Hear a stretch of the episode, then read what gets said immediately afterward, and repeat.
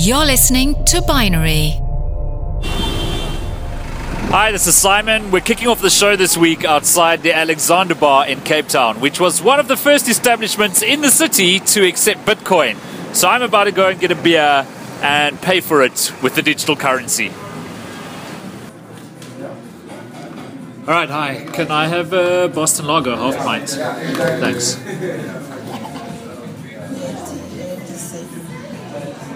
Thank you very much. Uh, no, can I pay using Bitcoin? Yeah. Small Boston. Small Boston, yeah. How much do you want to pay? How much is it? 28 rand. Okay, so make it uh, 35. There you go. My snips. Thank you. So now I just scan the barcode, enter the rand amount, 35 rand. Great. Done? It's done. Thank you very much. You're welcome. Then I go down there. Hey. Didn't work. Didn't work. Hmm. Is it usually Oh, quite fast? Oh, it did work. It did work, yeah. Close. Cool. Perfect. Thank you. You're welcome. Success! What I basically just did was turn mathematics into a refreshing malt beverage. That isn't the first time I bought something with Bitcoin though. I got some printer cartridges, uh, I bought myself a standing desk for my office, and more recently we paid for some of the hosting used for Binary using Bitcoin. Of course, we also take donations for the show with Bitcoin. More about that later. But I'm going to go ahead and guess that if you're listening to the show, you've probably heard of Bitcoin and you probably have a pretty good idea of what it is.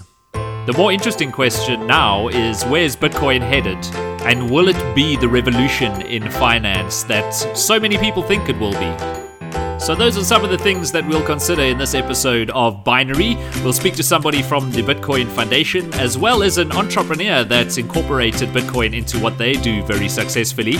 But first, let's go back to the Alexander Bar, where I've just got my beer, and headed over to a table to have a discussion with Edward and Nick, who are the owners of the bar. They're also software engineers, so I wanted to find out from them whether or not that had something to do with them accepting Bitcoin, or if it just made good business sense. Turns out the real answer's a lot simpler than that. Uh, companies that accept bitcoins are cool, and I wanted to be cool as well. Yeah. And I like the idea of, of being able to transact without banks because I hate banks. And actually, actually implementing it and accepting it at the bar, what has that experience been like? It's not a lot of people using it, but when they do come in and they realize, sometimes takes them a few visits, and then they suddenly see written on the blackboard in a sort of chalk, which is like very un-tech. Yeah. Um, then they they get very excited. Yeah, so it's worth it, just you know, for those odd people, because it was so it was very easy to implement. Um, didn't take me long at all. It took me a, an hour or two, and then um, yeah, and it's only going to grow. Yeah. You know? So Many people see the sign that says we accept Bitcoin here, and they go, "Oh, how cool!"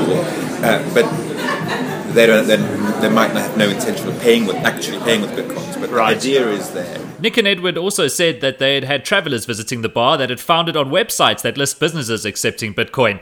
There's a backpackers around the corner from the bar, for example, and visitors to that are often looking for places nearby that accept Bitcoin.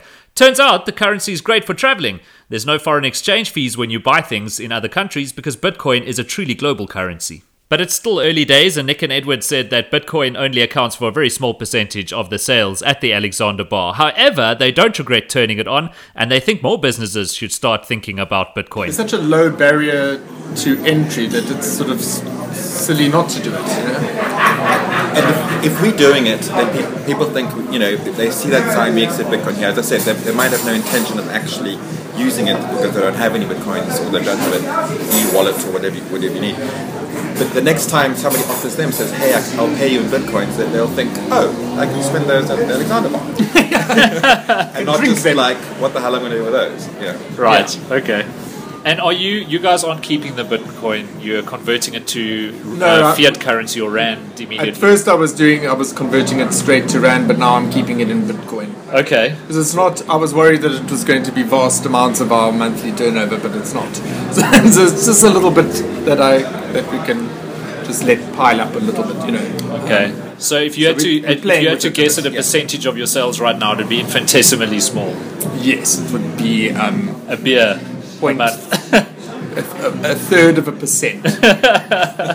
All right, but it's interesting that it's interesting that you decided to keep the Bitcoin instead of just converting it to rand. Is that Yeah. because you're bullish on it uh, picking up in value and maybe being worth something one day, or It makes it more fun. Um, I, I'm, I'm- hoping to spend them again. I mean, if you, it, there is a cost to converting it all the time, so it's not a big cost, but um, I, I imagine that if yeah, there might be something we want to buy, and then maybe we can use it to pay with bitcoins. Then Yeah.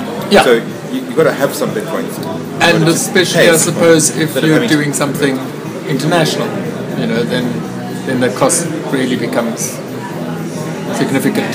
Yeah. If you're ever in Cape Town, I highly recommend checking out the Alexander Bar. It's a it's a really cool place. They've got old school analog telephones on all of the tables that you can use to call other tables or the bar or dial into the music system and listen to what's playing. It's a really unique place. Thanks to Edward and Nick for chatting to us.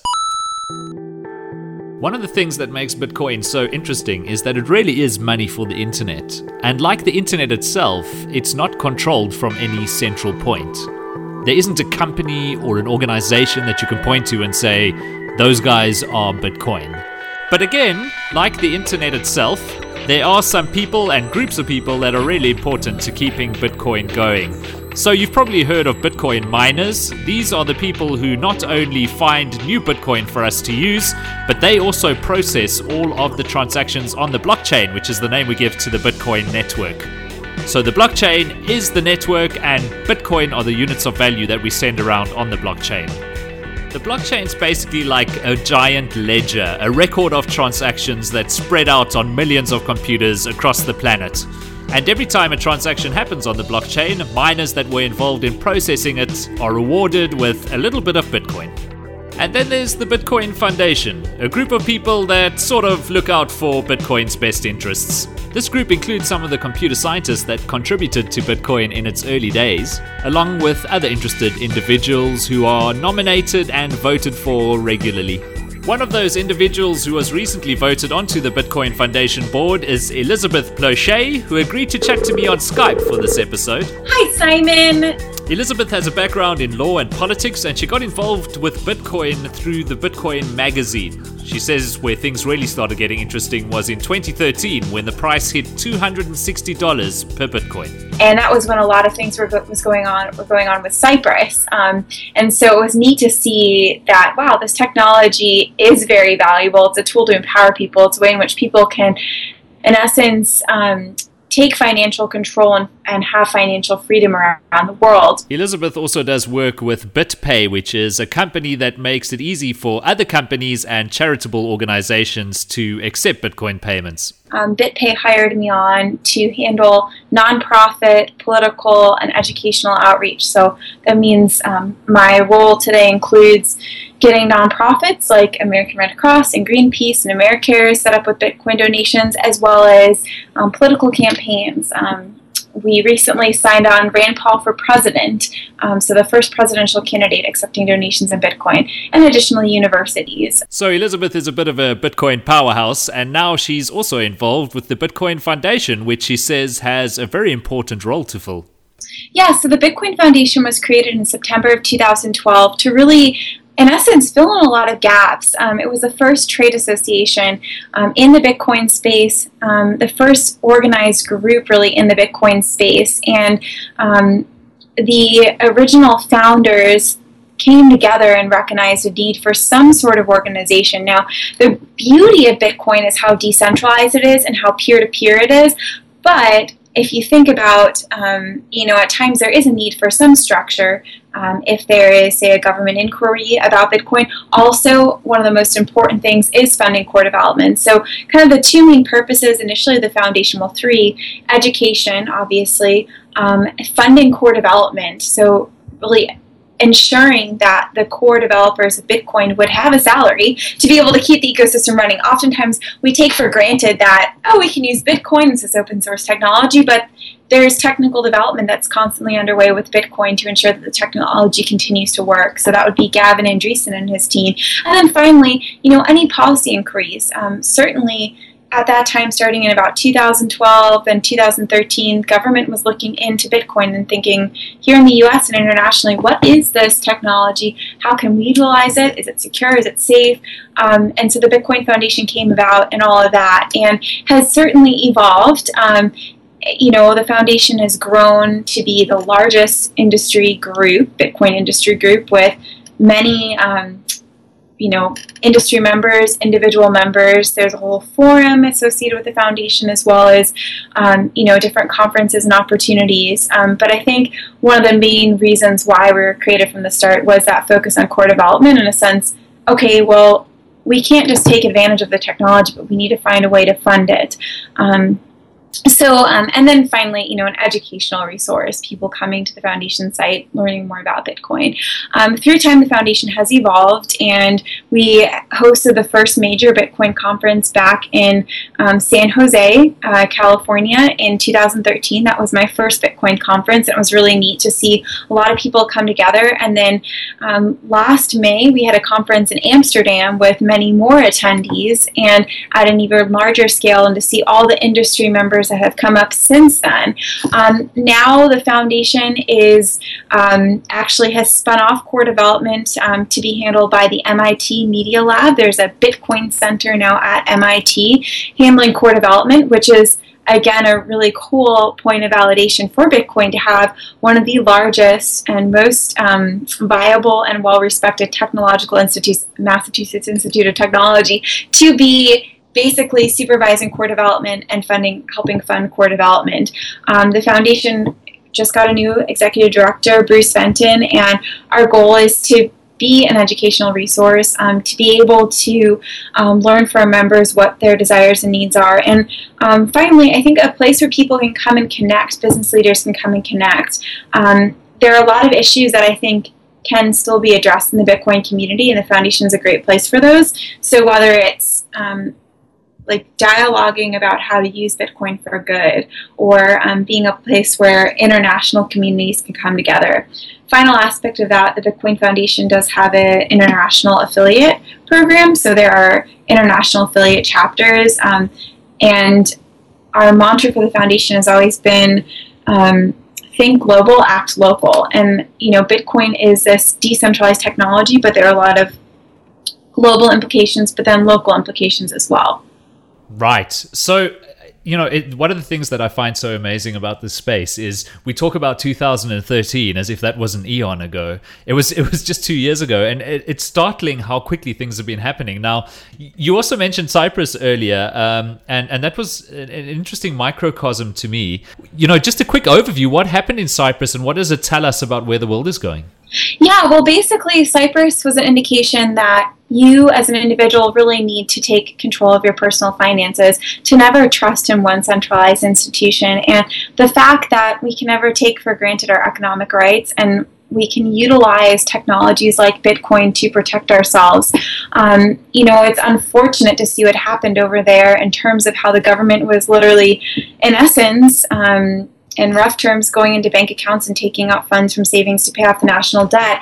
And so, with Bitcoin, um, the beauty of the currency is that you're able to control those funds on your own. Um, I think there are a lot of countries around the world where individuals are concerned. You know, it seems like financial things are out of control. Um, you can't control inflation. Government oftentimes spikes inflation, or different world events um, kick off inflation but you can hold on to something like Bitcoin that is deflationary in nature. Um, there's never going to be a problem of, you know, overmining Bitcoin, right? I mean, it's a sense that there's a fixed number, 21 million coins that will ever enter into the ecosystem. Um, so there's that element as well. Um, you know, Cyprus was a wake up call to people around the world of, uh, this is getting a little political here, but issues of excess government spending. Um, and how a government is structured financially. Um, And the neat thing is, though, as citizens in different countries, we have financial tools that we can um, can have and take control of and utilize to protect ourselves um, from any incident, uh, whether it's war, whether it's government interference with our lives, or whether it's just simply, um, you know, drop in market price of uh, fiat currency. The first time I heard about Bitcoin was in 2010. And I wrote a big cover story for FinWeek magazine on it in 2011. If I had bought $1,000 worth of Bitcoin back then, and held on to it, it would have been worth over a million dollars by the end of 2013. There's real value to Bitcoin, and like anything with real value, that means you have to protect it. Elizabeth and I had a conversation about the best places to keep Bitcoin and some of the more interesting options available to people. Besides for the digital wallets you can have on your computer or your phone, and the cloud wallets you could have with companies like Coinbase or BitX or Circle, there are also brain wallets and paper wallets. A brain wallet is basically some words that you remember that will unlock the secure key to your transactions on the blockchain. A paper wallet takes your private and secure keys and puts them in printable form, so you can literally have a piece of paper that stores the keys to your Bitcoin transactions, and you can pop that in a safe or another secure place. Yeah, yeah. I mean, and that's that's something where it's almost like a savings account. Obviously, the price does fluctuate a Bitcoin, but in terms of storage, you keep a paper wallet in a safe, and you can have that as some sort of a, a way to hold on to funds. Um, as well as holding on to an ounce of gold or silver um, to have those funds in the case of an emergency. So there are risks involved with Bitcoin, but it's already a lot safer than other ways of dealing with money. Elizabeth mentioned, for example, that chargebacks and identity theft, things that are associated with credit cards, for example, those don't exist in the Bitcoin world. So, both for consumers and for businesses, Bitcoin can be a lot safer than the way we've dealt with transactions before. The big thing is getting people to realize that, and Elizabeth acknowledges that the Bitcoin world still has a lot of work to do in terms of educating people and spreading the good news. Yeah, I think the big thing, honestly, is just having individuals um, who use Bitcoin go to businesses that they like and getting them signed up. But um, what BitPay does, in essence, is enable businesses to accept payment in Bitcoin and have the ability to get a pay out in a fiat currency. They feel more comfortable than with the currency. They feel like they can utilize it. Um, so our interface is, is pretty great for the Bitcoin user in essence. Um, it's very mainstream. We just recently adopted NFC um, capability in our uh, point of sale app. So that is similar to Apple Pay um, and a very quick and easy way for, say, point of sale transactions. E commerce transactions are getting smoother, donations are getting smoother as well.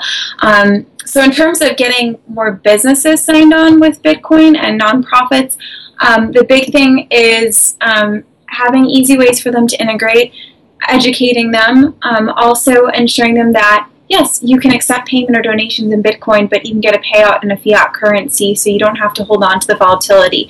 In terms of consumers, people using Bitcoin, expanding the Bitcoin ecosystem, I mean, the big thing is education, and then having more options for people to to buy Bitcoin, or sorry, sorry, uh, more option for people to spend their Bitcoin, right? Um, also get Bitcoin. Uh, one of the things too that BitPay does, which is pretty neat, is we have a payroll API. So meaning that employees can pay, um, employers can pay their employees in Bitcoin um, and take out all the taxes. So for myself at BitPay, we have the option of getting paid 100% or percentage in Bitcoin. That's a way to get Bitcoin in the hands of individuals to be able to use it. Um, last uh, company to highlight, which I think is really cool, is Gyft, G Y F T. It's an electronic gift card company. They were one of our first largest merchants, and they're accepting payment in Bitcoin. So a Bitcoin user can pretty much now get anything with Bitcoin. You can get a Target gift card, CVS gift card, you know, grocery store gift card, tons of different store gift cards with Bitcoin. So you can almost live on Bitcoin. I mean, you can live on Bitcoin um, if you'd like to, and so that that's kind of it's it's twofold: getting more people intrigued by the benefits of the technology, but then also looping in more businesses to utilize the currency. Thanks to Elizabeth Ploshay for chatting to us on Binary. And congratulations to her again on her appointment to the Bitcoin Foundation Board of Directors. I'm so glad that Elizabeth mentioned Gyft because one of the other people I called up for the show is Vinny Lingham, the CEO of Gyft. That's coming up in a moment. Right now, it's time to thank our first contributors to Binary. We launched the show two weeks ago, and uh, it's been amazing seeing the reaction since then. So, a big thank you to Karthik Pubal, Tom Merritt, Nicholas Haralambous, Richard Mulholland, Kenny Ings, and Mike Stopforth, who were the first people to contribute to our Patreon. Patreon's a website that makes it easy for you to contribute to creative work and we've decided to use it as a way to fund Binary, but to also keep the show ad free. I feel like advertising is ruining a lot of the podcasts that I love listening to, and our plan is to keep advertising as far away from Binary as possible for as long as possible. And so far, on our second episode, we've succeeded. We'd like to keep it that way though, so if you'd like to get involved in the show, check out our website, binary.fm, click on support the show, and you'll find ways to send us money. And yes, we do accept Bitcoin. Otherwise, just go straight to Patreon, P A T R E O N dot com. You can search for Binary or for my name, Simon Dingle. And with uh, a couple of clicks, you can send us a dollar or 10 or 50 or more every month. We even have limited edition binary ENIAC t shirts that we're giving away to the first people who contribute $10 or more to the show. So visit the page and find out how you can get one of those awesome t shirts. Hey, and thanks for listening because just doing that is a great way of supporting Binary as well. If you haven't subscribed, though, check out iTunes or any other good podcast directory, or again, just visit our website at binary.fm. Subscribe to the show, and you'll just automatically get every new episode as we roll them out. So, before that, we were discussing Gyft, the company that takes plastic gift cards and turns them into digital vouchers that you can use to shop online or in real stores all over the USA. I called up Vinny Lingham, who's the CEO of the company and also one of the most knowledgeable people I've met in the Bitcoin world. Uh, the goal is to, you know, help convert the plastic gift card market into a digital gift card market. Just so you know, the plastic gift card market's about 150 billion dollars a year in the US, and we are still, you know, in single digits towards digital. So there's a huge growth curve ahead of us as we move from uh, a plastic market to a digital market, and, and Gyft is really about creating that infrastructure and the wallet platform around gift cards. So, gift cards started out being purely for gifts, as the name would suggest, but as Vinnie explains, they become a lot more than that over time. When we were launching Gyft, we, we, we started looking at, um, you know, what are the use cases for gift cards, and uh, one of them was actually being able to convert alternative currencies into something more usable at a store. So, when you think about it, when you walk into a, a store to buy something, you know, there's two there's two ways of paying. One is obviously cash, and the other is some alternative method. And the alternative methods are things like Visa, Mastercard, Amex, uh, PayPal, etc. And there's a, a, plethora really of, of things out there that you could use to make payments. And you know, if you got money sitting in a PayPal account, or you got sitting money sitting in Bitcoin, you got money sitting in an, a, a payment method that that retailer doesn't accept um, you know, in theory, you, you can't really, you know, there's no liquidity. You can't really cash that money into the store, make a purchase, and and you lose out, and the retailer loses out. You know, if, if you if you're going to walk out of the store because you can't pay using your method, and the way we look at it as well, the retailers have their own store issued currencies, uh, merchant credits, etc. Gift cards is, the way that they store it, and if we give uh, people the choice, so you could you know walk into a store, and people do this today walk into any store and you could use PayPal to buy a gift card for that store and pay using the gift card, we've effectively facilitated a transaction. Now, whether you use PayPal or Bitcoin or any other method, we don't really care. As long as we can secure where the funds are coming from and we can deliver you instantly a, a card that gives you credit for the value you're purchasing, uh, we can fulfill that uh, and close that loop. So, we, you know, when we looked at the alternative payment method, people think of gift cards really as being something that you give to somebody, um, you know, present, etc. Happy birthday, Merry Christmas, whatever. Uh, it's not just that. Obviously, that's it's nice for gifting, but it's also a alternative method of paying. So in a way, you're providing a bridge between Bitcoin and uh, real world merchants that don't accept the currency yet. um, which is probably a great service to early adopters of Bitcoin. That's exactly right. So when we launched with Bitcoin over two years ago, we basically opened up the ability for Bitcoin users to spend Bitcoin at 55,000 stores in the US. I think we're over 100,000 right now, where you can physically walk into the store, pay using Bitcoin uh, to purchase a gift card, and, and then you know use that at your checkout within the store. And so we you know, where we've become the largest seller of Bitcoin, well, the largest acceptor of Bitcoins in the world right now for consumers. Right. So a store like Amazon online as well, they don't accept Bitcoin, but I could go to Gyft and I could get Amazon gift cards that I buy with Bitcoin, and then I can go and spend that um, credit on Amazon. Yes, you could. So, so Vinny, how much of this was planned, um, and how much of it was you being enthusiastic about Bitcoin and just wanting to give it a go and let's see what happens? None of this was planned. In a startup, the only plan you can make is the, the you know the, the, plan to to stick it out. Like uh, that's all you can do in a startup. You you've got a plan. Like I'm going to give it two years or one year or three years, or whatever it is, and that's my plan. Everything else changes.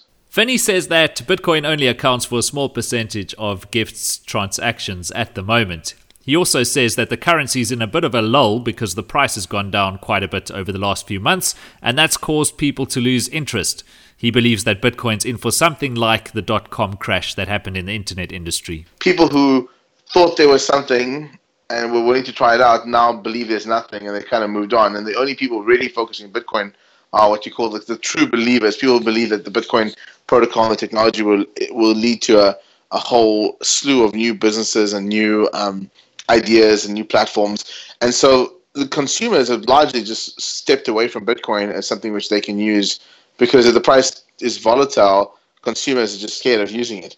And so I think we're I think we're probably five to seven years away from it being a consumer technology. But I think between now and then, there's a lot of interesting companies that can be built on Bitcoin as a platform. Um, you know, while the price of Bitcoin has been low lately, uh, it seems the volatility is starting to clear up. The price has been low, but it's been fairly consistent over the last uh, few months. Yeah, that, that's largely due to the um, uh, the miners and the costs, right? So you, are in a zone right now where um, where the cost of mining a Bitcoin is, you know, call it uh, uh, around two hundred dollars for the average miner. Obviously, some get it cheaper, um, but two hundred bucks. And and and when the price gets to three hundred, what miners do is they go out there and they they actually borrow coins from like the Bitcoin banks, and they they, they effectively short sell. So there's a there's a cap. The moment it gets too high, the miners go and forward sell their coins, and then they mine the coins back over a couple of months and pay back the Bitcoin bank. So it's actually become a very efficient market at the current at the current sort of levels, but it's not going to last because, as we've seen, we've seen these periods of stability before at 500, at 600, at different price points, and then and then there's a step function that occurs upwards or downwards, and and the volatility kicks in again. So it's it's it's going to be it'll be short lived to an extent. I do think, by the way, I do think the current 200 to 300 range is going to be there for the next 12 to 18 months. Um, but there may be some breakouts, but I think it's going to keep settling around this number. Vinny also has a lot of interesting things to say about where the price of Bitcoin comes from and where it's going to, as well as some interesting things on the horizon, like Halving Day, which is coming in a few months. And basically, that'll be a time at which the amount of reward given to Bitcoin miners will half. And that'll push the price up, or so Vinny thinks. But for those of you who really care about the more technical questions around the price of Bitcoin, we'll post a link to Vinny's blog post on the topic, which you'll be able to find at binary.fm. Suffice to say that the price of Bitcoin and it going up and down is not one of the things that makes it attractive to Gyft. Vinny says there are other advantages to using the currency. Yeah, I think the biggest benefit of Bitcoin right now as a currency, if you're using it as such, is that there's no risk of fraud, there's no risk of chargebacks, there's there's no fees associated with the transaction. So what we do at Gyft is we basically give three percent back on all gift card purchases using Bitcoin because we're saving three percent. So let's pass our savings on to the customers for using a payment method which is safer, cheaper. Uh, uh, sure, there's some risk and volatility, but I think we can get past that for the other benefits. You're obviously sitting on a lot of Bitcoin right now as as Gyft as a company. How big a risk is that for you, or are you are you pretty much converting the Bitcoin immediately? So that's a, concept, a misconception. I think you know we, we obviously uh, were acquired a few months ago, nine months ago. At, at, times we, we did hold a lot of Bitcoin, but uh, since we were acquired, we've actually had the policy change where we, we actually cash out the bitcoins uh, as we receive them, so we don't hold them anymore. Uh, and personally, I don't actually hold. I hold a very small amount of bitcoins. I've made a lot of investments in Bitcoin companies because I felt that there was a better uh, use of my of my uh, you know exposure to Bitcoin is to invest in companies that are going to change the blockchain, the blockchain sort of ecosystem. Uh, I, I, did hold a lot of Bitcoin at one stage, uh, you know, which I purchased, but um, you know, I, I, took the position that I don't think it's going to move for a while, and I don't hold any Bitcoin right now. I think I hold probably less than less than about ten Bitcoins in total. So not a lot. Um, it's not that I'm not bullish on Bitcoin in the future of it. I just think that where we are right now, it's not that it's not a, a it's not a commodity that's going to go up 10x in the next year. Uh, I, I, don't see it going up that much in the next 12 months.